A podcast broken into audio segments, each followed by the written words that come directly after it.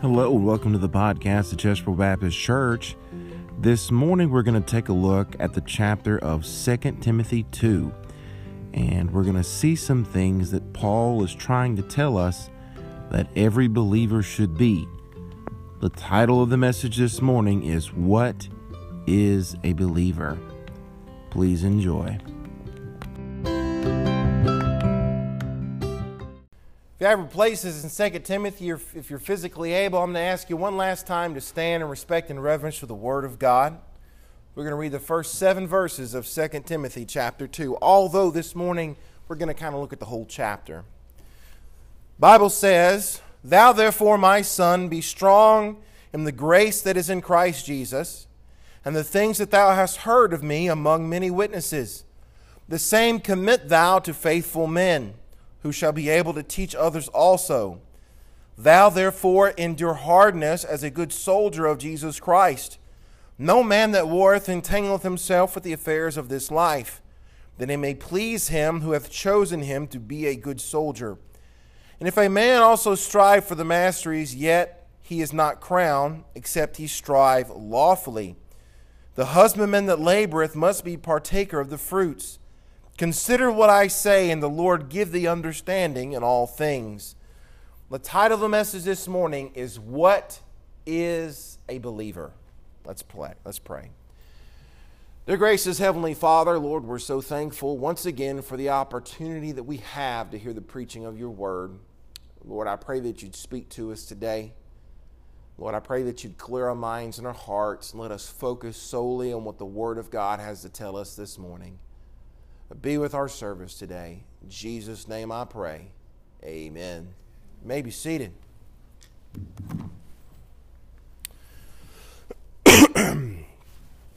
now, I use this illustration often, but we all wear different hats. We all wear different hats. Some of us, we, we, we, we all wear the, house, the hats of being a spouse, a brother, a sister, a child, a parent we wear the hat of, some of us wear the hat of employee, some of us wear the hat of employer.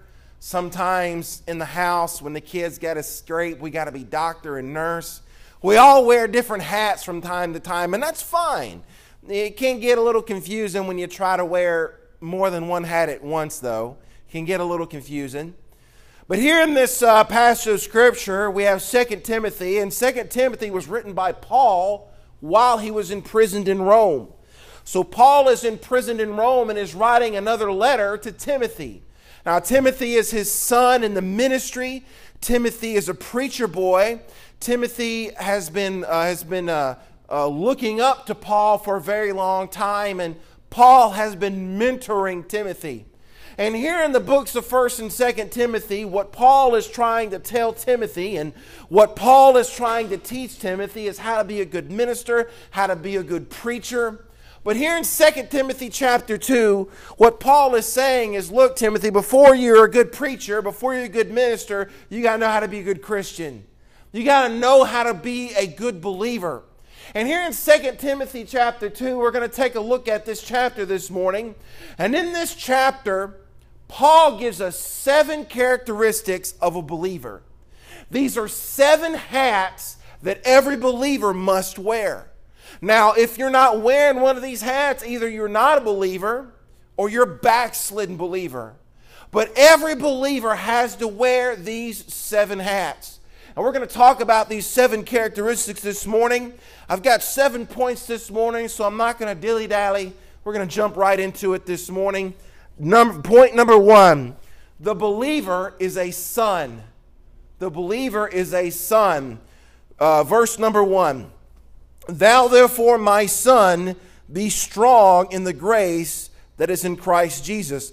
How do we become sons of God? Now, the Bible says sons, but it means daughter or child of God. But I'm going to say sons because that's what the verse says. But how do we become sons of God? Well, from a human side, from our side of it, from our perspective, it's very simple. We become sons when we receive Christ. It's, it's, it's that simple. You become a child of God, you become a son or daughter of God when you receive Christ.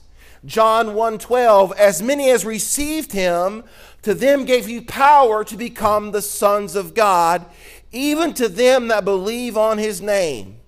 We become a child of God by simply receiving him. It's that simple. That's why that's why the Bible says that it, you know it's so easy for a child to get saved, to have the faith of a child. When you're a child, it's the best time for you to get saved as well because you have that faith. Your pride's not getting into the way. And so how we receive him is basically this is all we do. We say, "I choose Christ." From our standpoint, all we have to do to become a son or child of God is say, I choose Christ. Well, that's from our side of it. Let's, let, let's, let's, let's look at it from the divine side. Let's look at it from God's side of it. How, how did we become sons of God from the divine side? From the divine side, from God's side, we become sons of God by new birth. John 1 13 which were born not of blood, nor of the will of the flesh, nor of the will of man, but of God. You see, from our perspective, we chose him, but from his perspective, he chose us. See, the Bible talks about the elect. We believe in the elect. Why? Because it's all throughout this Bible. The word elect is all throughout this Bible, and the elect are those whom God has chose. Now, here's the thing. I always have to, when I talk about elect, we always got to put a disclaimer right here at the bottom of the screen. Okay, we are not Calvinists. That means we do not believe that, okay, God said one day, okay, all, I'm going to create all these people, and all these people are going to go to heaven. And I'm going to create all these people, and all these people are going to go to hell. And I'm going to decide that before they're created, before they're born. That's Calvinism, and we don't believe that. We all have free choice, we all have free will. The only way, the reason why there's an elect, and the only reason why we're predestined, the Bible's very clear. It's out of the foreknowledge of God. You see, God knows who was going to accept him, and God knows who was going to reject him, and that's how he made his decision on who the elect was going to be. That's how he made his decision who the predestined was going to be, was out of the foreknowledge, was out of his foreknowledge, because God knows everything. But that still doesn't negate the fact that God chose us. We became children of God because He chose us. So it's very simple. We chose Him and He chose us. That's how we become the sons of God. Okay, so we're the sons of God. What do we do now? What do we do with this? Let's read the verse again. Thou therefore, my son, be strong in the grace that is in Christ Jesus. That's what a son or daughter or child of God must do. Be strong in the grace that's in Christ Jesus. We cannot lose our sonship if um, if my there's nothing my kids can do to not be my kids anymore. If one of my sons kills somebody and goes to prison, well, that's bad, but that doesn't change the fact that he, I'm still their father and they're still my son. If they take me to court and emancipate me and divorce and emancipate themselves from me and divorce themselves from me, there may be a court document, there may be a piece of paper, but that doesn't change the fact that they're my son and I am their father. They can do nothing to affect sonship. That is, that is, you, they will forever be my kids. Just like that, there is no way we can lose our sonship with Christ. There's nothing we can do to make that sonship relationship go away. We will forever be his children. That will not change. Once we become a child of God, we are forever a child of God. So I can't change my sonship, but what can I affect? I can affect my fellowship. I can affect my fellowship with him. Man, if, if my kid did kill somebody and went to prison, my, the sonship isn't going to change, but man, the fellowship is going to drastically change. He's going, only going to see me twice a year when I bring him pineapple cake with a file in it. The only time, it's the only time he's, he's going to see me.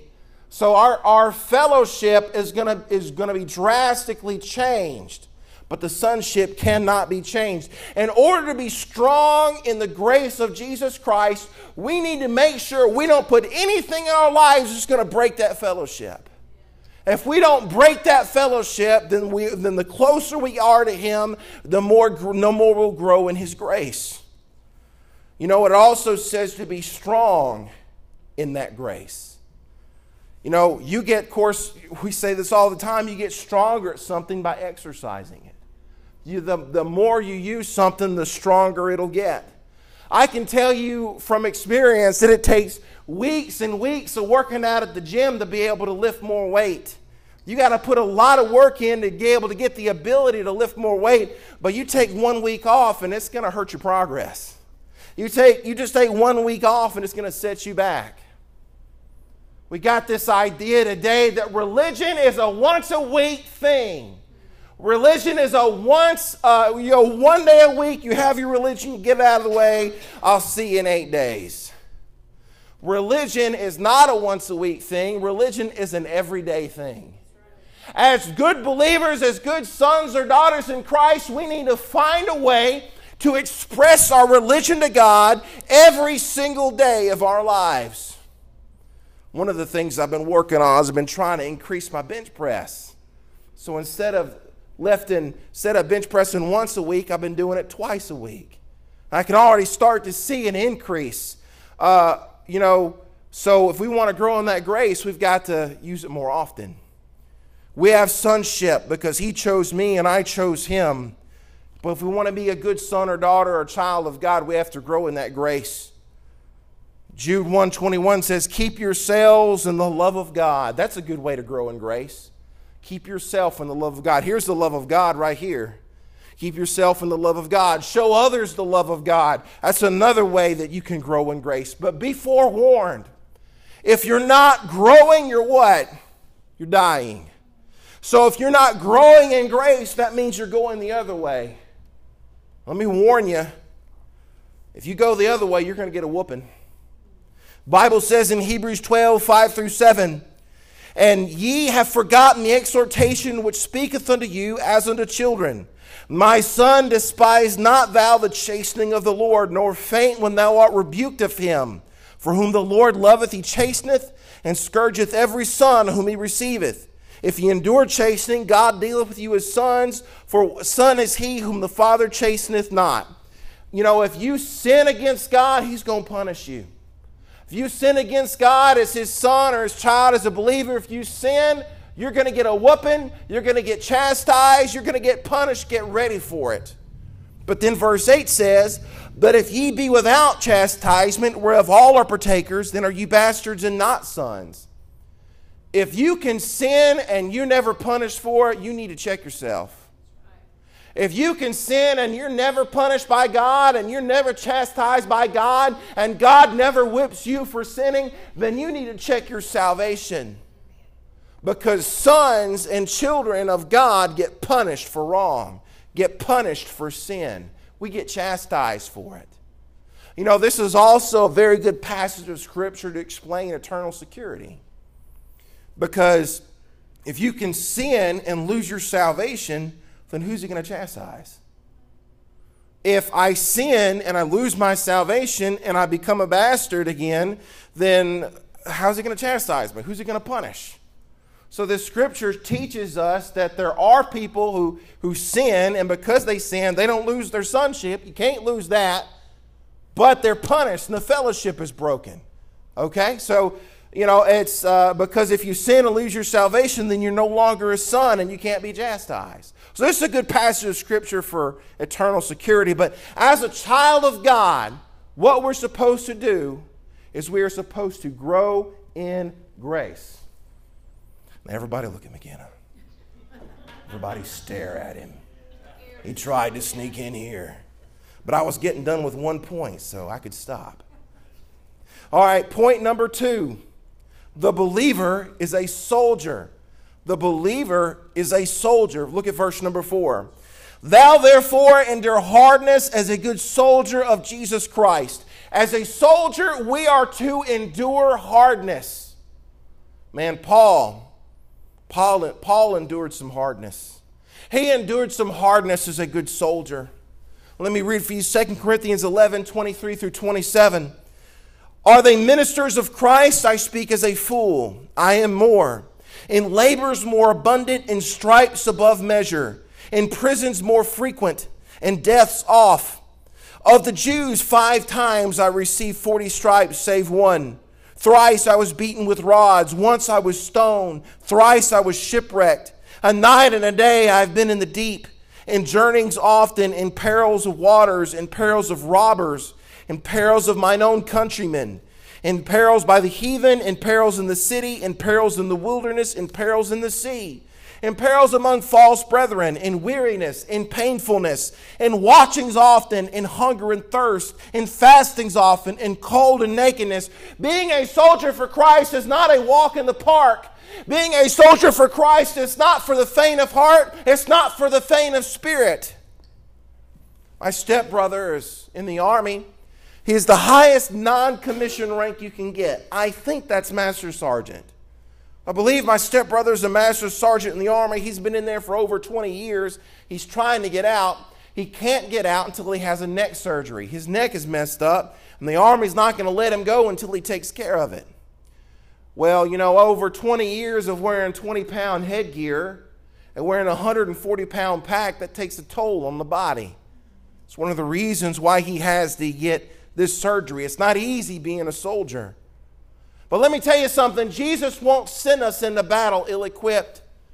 Ephesians 6 tells us that we have armor. That armor is our, our loins girded with truth, the breast, breastplate of righteousness, Shoes are the gospel, shield of faith, helmet of salvation, the sword of the Spirit, which is the word of God. Hey, He's not going to send us into a hot LZ without preparing us for battle. He's not going to send us into a war zone without giving us what we need to fight and survive. But don't get me wrong, just because even if you put on that whole armor, that doesn't mean it's going to be a walk in the park. That doesn't mean it's going to be easy. It's still going to be hard. It's still going to be tough. Bible says in Philippians 1:29, "For unto you it is given in the behalf of Christ, not only to believe on him, but to suffer for his sake." We are called as soldiers of Christ, we are called to suffer for his sake. But you know what? If you never take a stand, you'll never suffer. If you never take a stand, you'll never suffer. If we remain closet Christians because we're afraid the world's going to mock us and ridicule us, then we are not good soldiers for Christ. Just let me give you an example, uh, an illustration. If you're at work, and I've experienced this in the secular world, if you're at work and the guys around you are cussing pretty bad and they're telling dirty jokes, and the Holy Spirit tells you to say something, but you know that if you say, you know these guys, you know if you say something, you're going to make things worse. Say, oh man, this is going to get worse if I say something. Well, if you say something, only one or two things can happen. One, they'll say, oh, well, you know, man, I'm, I'm sorry. I apologize. We didn't realize we're going to stop doing that around you. That's one thing that could happen. But two, your worst fear could happen. You could say something and they could get worse. They could cuss more. They'll make things harder on you. You know, it doesn't matter what they do, we're still called to stand. It doesn't matter if, we're, if we suffer shame from this world, we're called to do that anyway. Acts 5:41 and they departed from the presence of the council rejoicing that they were counted worthy to suffer shame for his name. We're called to endure shame from this world. This morning as I was trying to fix the computer. Looked on Facebook real quick and I saw a, a friend of mine. Uh, I, I was an acquaintance. He's a, he's a pastor. He's the one who gave us the piano music, our new piano music. And uh, he's uh, on his Facebook page for the church. somebody had put on the Facebook page that they don't recommend this church because uh, they're a bunch of Bible thumpers and they are closed minded and they're homophobes and they're, they say that if you don't believe in the one true God, you're going to go to hell. Man, somebody needs to shut this place down. And so my, but my friend, he took a screenshot and he reposted it and he said, I guess I'm doing something right. You know? We are called to suffer shame from this world as good soldiers. That's what we're called to do. But you know, the Bible says in Romans 8 18, For I reckon that the sufferings of this present time are not worthy to be compared with the glory which shall be revealed in us. You know, the Bible says that the glory and reward that we will receive when the sufferings are over greatly outweigh, far outweigh the anguish of the conflict. Let me tell you something, it is going to be worth it. As soldiers, we are called to suffer shame for his name. So you we need to stand up and we need to take a stand for what's right. And if people mock us and people ridicule us and people put us down, praise the Lord for it because we're called to suffer shame anyway. Verse number 3. The believer is a contender. A believer is a contender. Verse number 5. If a man also strive for masteries, yet he is not crowned unless he strive lawfully. What strive for the masteries means? It means to contend in games, to run in a race. All through the New Testament, Paul a lot of times goes back to the same illustration. So every time you hear me repeat an illustration, blame Paul. He did it first. Um, but you know, so throughout the New Testament, Paul constantly he, he refers back to this same illustration and it's an illustration of a Roman amphitheater.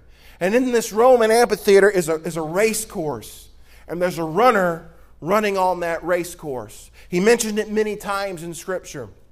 One place where he mentions it is in Hebrews 12 1 and 2. Wherefore, seeing we're also compassed about with so great a cloud of witnesses, let us lay aside every weight and the sin which does so easily beset us. And let us run with patience the race that is set before us looking unto Jesus, the author and finisher of our faith, who for the joy that was set before him endured the cross, despising the shame, and is set down at the right hand of the throne of God. Let me tell you about this runner. This runner in this race, this contender, he lives for the race. The race is his whole life. He knows that if he has any chance of being fit for this race, that he's got to train and he's got to prepare. And else this runner knows, this contender, you know what he knows? He knows that if he eats something that's going to make him unfit for the race, that he, don't, he doesn't need to do it. So what does he do? He sets it aside. Anything that he could eat that would make him unfit for the race, he sets it aside. Anything that he could drink that would make him unfit for the race, he sets it aside. Anything he could do that would make his body unfit for the race, he sets it, sets it aside. We should do that too. We're in a heavenly race. We're in a heavenly, we're contending for the Lord. We're working for the Lord. Anything that's going to hinder our heavenly race, we've got to set it aside. We all sin. but also, we all have that one sin.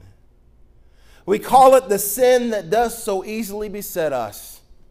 We call it our pet sin. Most sin is easy to give up, but this one sin, man, that one sin is hard to give up for each one of us. But if we want to run a good race for the Lord, if we want to be fit to run a good race for God, we've got to learn to lay that sin down because it's weighing us down and it's hurting our race. It also, this verse also says that we're compassed about with such a great cloud of witnesses. what that means? That means they're witnesses in the stands. They're watching us. They're cheering us on. They've already run their race. They've already finished their course.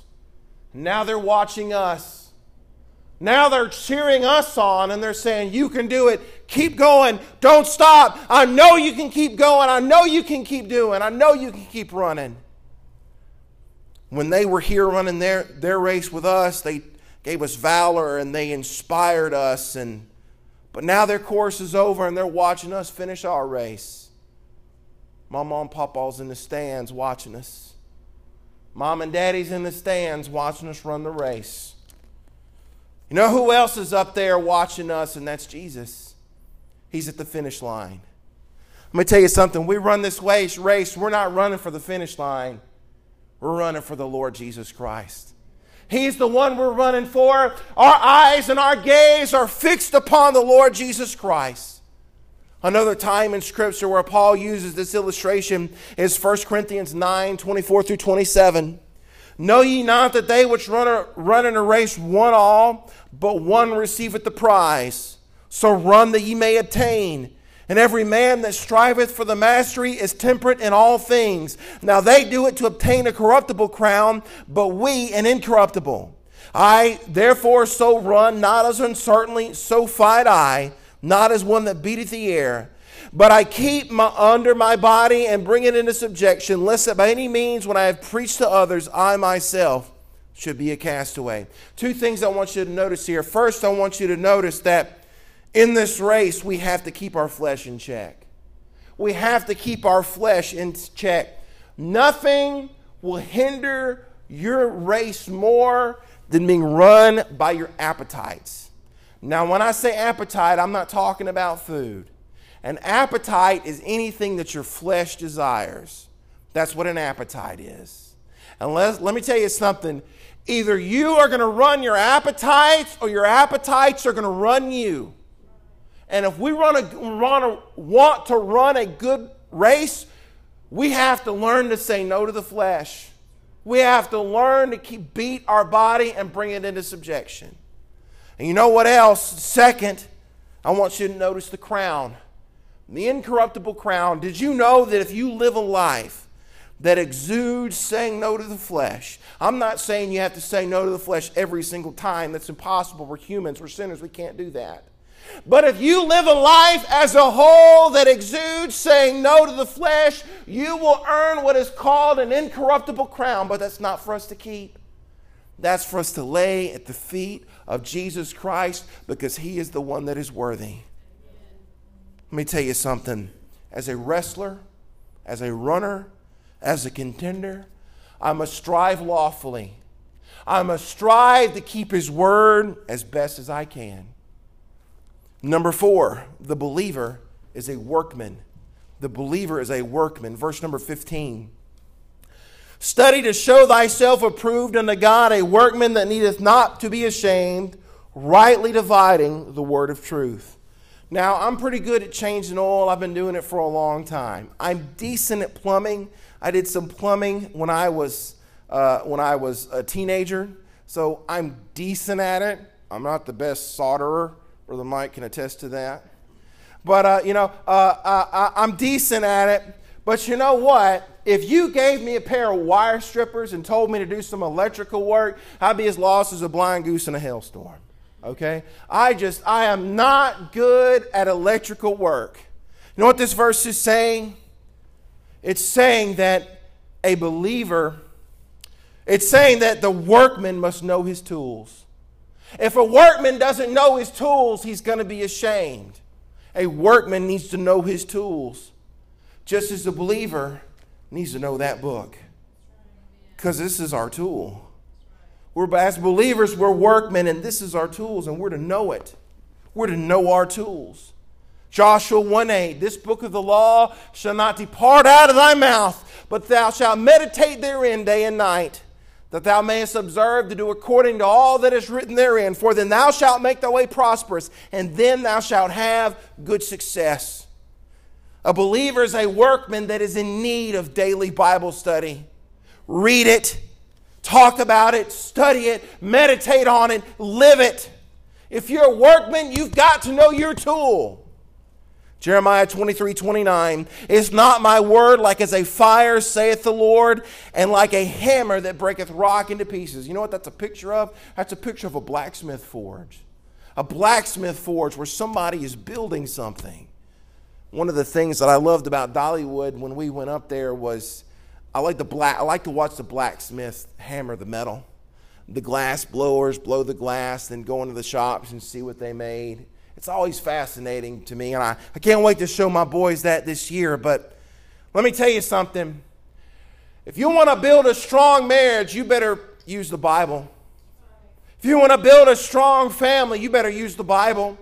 You want to build some strong kids, you better use the Bible. You want to build a strong country, you better use the Bible. You want to build a strong church, you better use the Bible. You want to build a strong character that can withstand the temptation of sin, you better use the Bible. I'll tell you today, God will honor the use of His Word. Matthew 7 24 and 25. Therefore, whosoever heareth these sayings of mine, that's the Word of God, and doeth them, I will liken unto a wise man which built his house upon a rock, and the rains descended, and the floods came, and the winds blew and beat upon that house, and it fell not, for it was founded upon a rock. You want your marriage to fail, you leave out the Word of God, never open it. You want your family to fail, never get them around the Word of God to study it. You want your kids to fail, never teach them the Word of God. I ain't talking about church teaching them the Word of God. I'm talking about mom and daddy teaching them the Word of God. You want your kids to fail, don't teach them the Word of God. You want your country to fail, take the Bible out of the school. We did that a long time ago, and look where we are today. You want your church to fail, you leave out the Word of God. Man, I'm all for worship music. I love worship music. But the second the worship music takes the place of the preaching of the Bible, that church will fail. And that's what churches are doing. They may grow in numbers, but they're failing in the eyes of the Lord, missing the point. Let me tell you something whatsoever is not builded on the Word of God will surely fail. You know why the Word of God is so effective? The Word of God is so effective because it is so powerful. Hebrews 4:12 For the word of God is quick and powerful and sharper than any two-edged sword piercing even to the dividing asunder of soul and spirit and the joints and marrow as a discerner of the thoughts and intents of the heart. A tomahawk missile doesn't have anything on the word of God. A Sherman tank doesn't have anything on the word of God. A Navy destroyer doesn't have anything on the Word of God. I'll tell you, a 100 ton nuclear, megaton nuclear bomb doesn't have anything on the Word of God. Do not underestimate the power of that book in your lap today. Say, Brother Brad, I don't have a book in my lap. Well, whose fault is that? Let me ask you a question. I'm not meaning to step on any toes this morning, but would you go to a gun range without a gun? Would you go to work without your tools? Why'd you come to church without a Bible? Now, listen, I, am not picking on anybody. I don't know from Adam who in here has a Bible and who doesn't. But what I am saying, when you go to war, you bring your sword. When you go to battle, you bring your weapon. Hey, Brother Brett, I got a Bible on my phone. Well, I'm going to leave that alone. I'm going to let you and God work that out. No, I'm just kidding. Listen, if you got a way to read the Word of God in church, there's fine. Having a Bible on your phone is absolutely nothing wrong with it. I, I can't show you chapter verse that says it's wrong to have Bible on your phone. I have Bible on my phone. But you know what? For me, I look at it this way. Phone is a multitasker. Man, not only is it your phone, it can be a Bible, it can be a calendar, it can be a calculator, it can be a Facebook, and you're going to have your phone on you. You'd sooner leave your left ear than your phone when you leave the house in the morning. You're going to have your phone on you no matter what. But the Bible is a unitasker.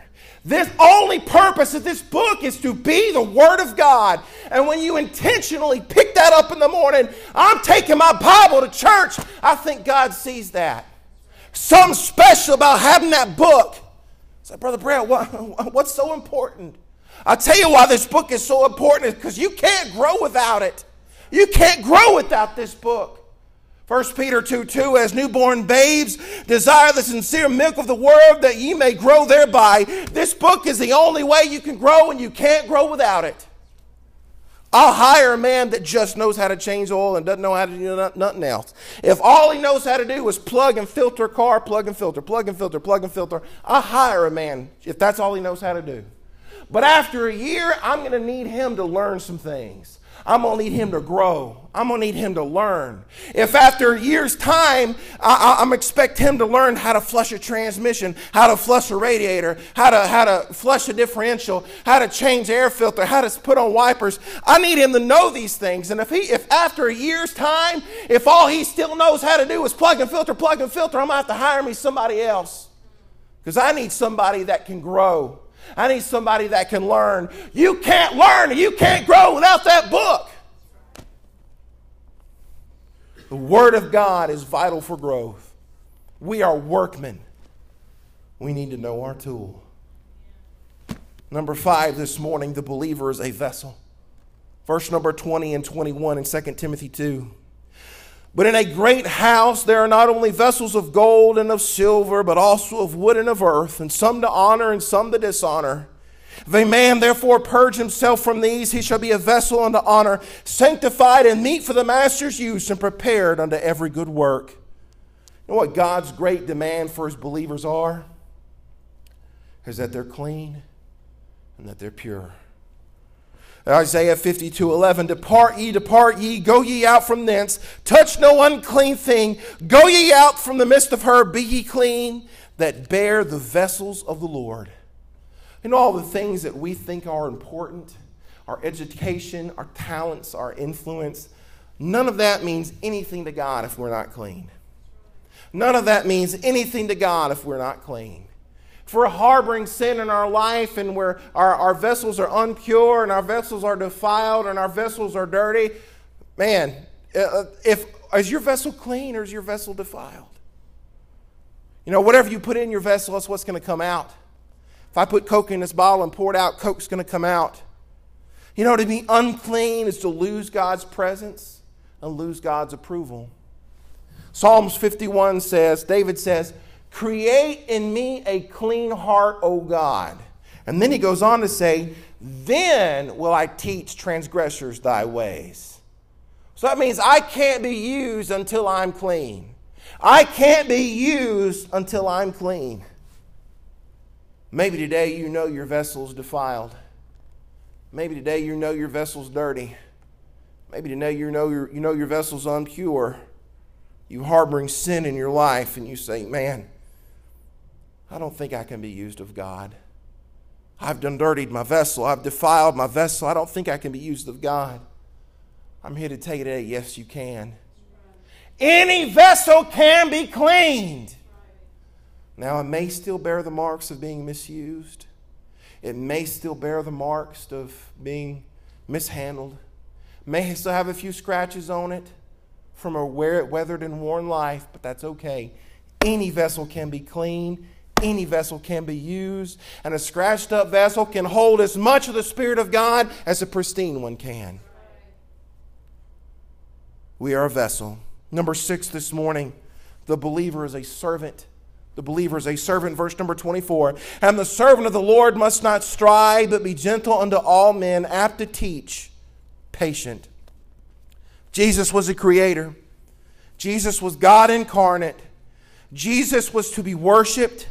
And Jesus was to be waited on. And what did Jesus do? He girded himself with a towel and he served his disciples. We too, we are, we are to serve. A good motto for believers is saved to serve. And you know, if we're servants, we're to act like servants. You know, Paul, many times when he introduces himself in the New Testament, he says, Paul, a servant of Jesus Christ. Our word servant is the word doulos. It means to be a slave either voluntarily or involuntarily. A servant is first of all, above all else, yielded to the master. Psalms 40, verses 6 through 8. Sacrifice and offering thou didst not desire. Mine ears hast thou not, hast thou opened. Burnt offering and sin offering hast thou not required. Then I said, Lo, I come, in the volume of the book it is written of me. I delight to do thy will. Oh my God, yea, thy laws within my heart. You know what David is saying here? David's saying, Lord, I know you don't require an offering. If you would, I'd give it. I know you don't, re- you, the sacrifice isn't what you want. If you was, I'd make a sacrifice. You see, Christian, it's not about how much money you give doesn't impress God. The biggest gesture you can make won't impress God. He wants somebody who's willing to work. Several times in the Bible, you know, Paul was an apostle. He was an apostle.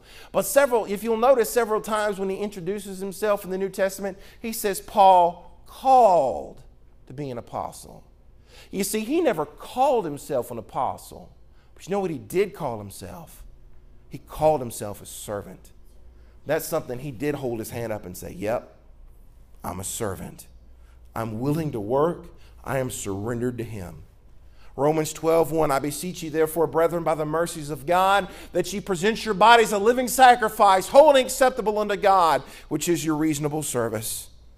The servant has a surrendered life. You know how you can tell a servant from others? You look around, they're the ones that are serving. They're the ones that are ready to help, patiently assisting, gently teaching, extending the helping hand. Patient uh, uh, servants are patient, servants are gentle, patient, and uh, servants are willing to work. And number seven this morning, the believer is a husbandman. The believer is a husbandman. Verse number six. The husbandman that laboreth must first be partaker of the fruits. You know, we, we, this is where we have the glory of the harvest. This is where our, we get our reward for our service. You know what Paul said of the people of Thessalonica? He said, Ye are my joy, ye are my crown. He, Paul was saying, You people, you're my reward. Romans 8 17, and if children, then heirs, heirs of God, and joint heirs with Christ, if so be we suffer with him, that we might be glorified also together. Our present toil is nothing compared to the coming glory. You know, I've been out in the field, I've been hoeing the rows, I've been whipping the okra, I've been shucking the corn, I've been burning the stalks, I've been shelling the peas. And man, it's hard work, and it's sweat, and it ain't easy. But then Papa would make Sunday dinner. And man, when Sunday dinner came, ooh, it'd all be worth it. Some crowder peas and some cornbread, some corn on the cob. Sweet Jesus, it's awesome. Some good stuff. Yeah, don't forget the watermelon. You know what? One day we'll be glorified with Jesus. And all of our work and all, our all, all of our labor It'll be worth it because one day Sunday dinner is coming. John 4, verse 35 Say not ye that there are four months and then cometh the harvest. Behold, I say unto you, lift up your eyes, look unto the fields, for they are white already to harvest. Church needs reapers today. The fields are white on the harvest. There's fruit out there ready to be picked. John 4 36. And he that reapeth receiveth wages, and gathereth fruit unto eternal life, that both he that soweth and he that reapeth may rejoice together. One day the Lord's going to pay up. One day we're going to receive the rewards for our labor. One day you'll see your child, whom you led to the Lord, or whom you brought to church, and someone else led them to the Lord. One day you'll see them in glory. One day you'll see them in heaven. One day you'll see them on the streets of gold, and you shall have your reward. One day in glory, somebody's going to come up to you. They're going to shake your hand, and they're going to hug your neck, and they're going to say, Thank you for introducing me to Christ. Jesus saved me. Jesus brought me to heaven. Thank you for introducing me to Him. Then you'll have your reward. Revelation 22 12. And I behold, and behold, I come quickly, and my reward is with me. And I give every man according as his work shall be. You know what the real reward for our labors is going to be? Is going to be the return of Jesus Christ when he comes back all the work will be worth it one day when that eastern sky splits open and our Lord Jesus Christ returns, whether we're here on the earth watching it or we come through the clouds with Him. That is the day we shall receive our reward. If we've earned those crowns, we'll receive those crowns for our labor, but that's not really our reward. We're going to give those back to Christ. We're going to put that at His feet. He is worthy of those. My reward is going to be Jesus Himself. That's what my reward's going to be. Even so, Lord, come quickly. Number one, we are sons. And as sons, we should be strong in His grace. Number two, we are soldiers. We should endure hardness. We're called to suffer shame. It's not going to be easy. Number three, we're contenders. We should strive lawfully. We should strive to keep His word. Set aside that sin that'll make us unfit for the race. Lay aside that weight so we can run His course. Number four, we're workmen. We've got to know our tool. Number five, we're vessels. We should be clean. If we've got a dirty vessel, today's the day to clean that vessel out. Number six, we're servants. we should be patient, we should be gentle, and we should be willing to work. And number seven, we're husbandmen. We shall be partakers of the fruits. I can't think of a better fruit than Jesus Christ coming back. You see, a believer is so much more than just somebody who has fire insurance from hell. So much more.